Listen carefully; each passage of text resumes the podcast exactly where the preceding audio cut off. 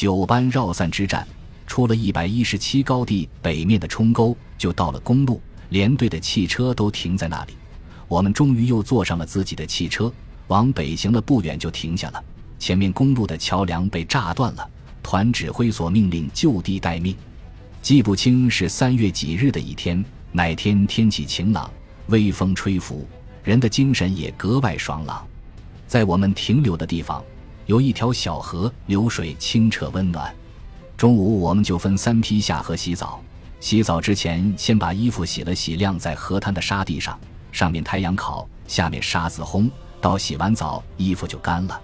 没洗的人和已洗完的人都持枪警戒，做好随时战斗的准备。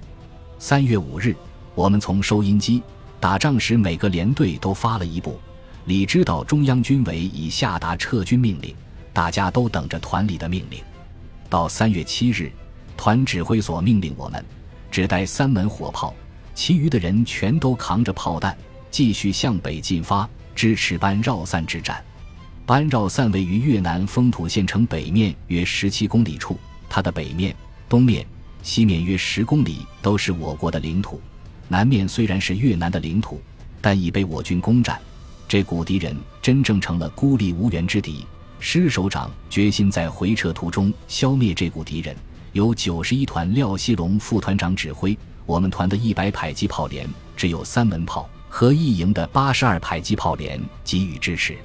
三月八日上午，我们与九十一团的一百迫击炮联合在一起，听他们指挥。我和连长得空到处走走。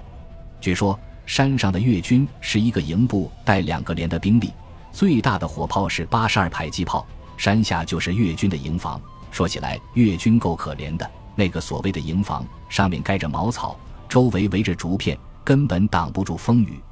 屋内南北两排竹床，两排床之间挖了一条交通好直通山顶，再什么东西也没有一点。不过，在这个营房的门口有一个小卖部，里面锅碗瓢盆等日用品一应俱全，特别是固体食盐堆了一大堆。在九十一团指挥所里，亲眼看到廖副团长对着电话不断下达命令：越军的八十二迫击炮阵地设在自己防御阵地的后面。只能打到自己阵地前沿，再远了就无能为力。我们的炮阵地就配置在敌阵地山下的偏东，一百迫击炮主要对付山后的敌炮阵地，八十二迫击炮主要对付山前的敌人。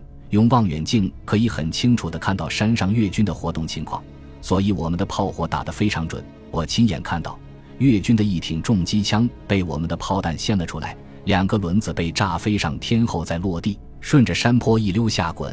越军的士兵更是一个个被掀上天再跌下来，有的被从堑壕里掀出来再滚下来。我们进攻的部队呈战斗队形，互相掩护，交替冲击，跑几步就卧倒，突然跃起再冲击。你跃起，我卧倒；我跃起，你卧倒。战士们身手敏捷，战术动作有板有眼。八十二无后坐力炮打火力点的爆炸浓烟随处可见。这是一次很漂亮歼灭战。到中午时分，我们炮兵的行动就停止了。过了不多的时间，山上压下来不少越军的俘虏。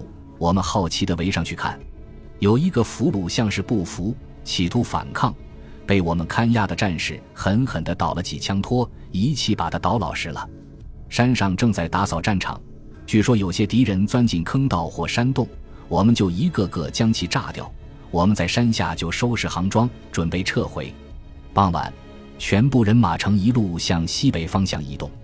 哪个小路寸步难行，整整一宿，跌跌撞撞，半睡半醒，深一脚浅一脚，走一阵停一阵，也不知道走过那里，更不知道走到那里，只是迷迷糊糊的跟着前面的人走。当走到一处绝壁时，突然见到我在部校的同班学友，一问。才知道他担任九十一团工兵排排长，正在这处绝壁埋设炸药，待部队全部通过后炸塌这处绝壁，阻塞交通。没有时间说更多的，只好随着队伍赶路。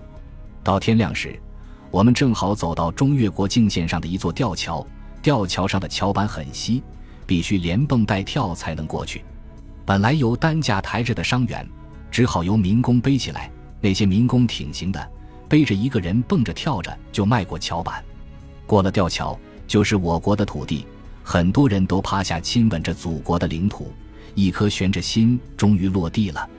大家也都在心中暗自庆幸：祖国母亲，我活着胜利回到了您身边。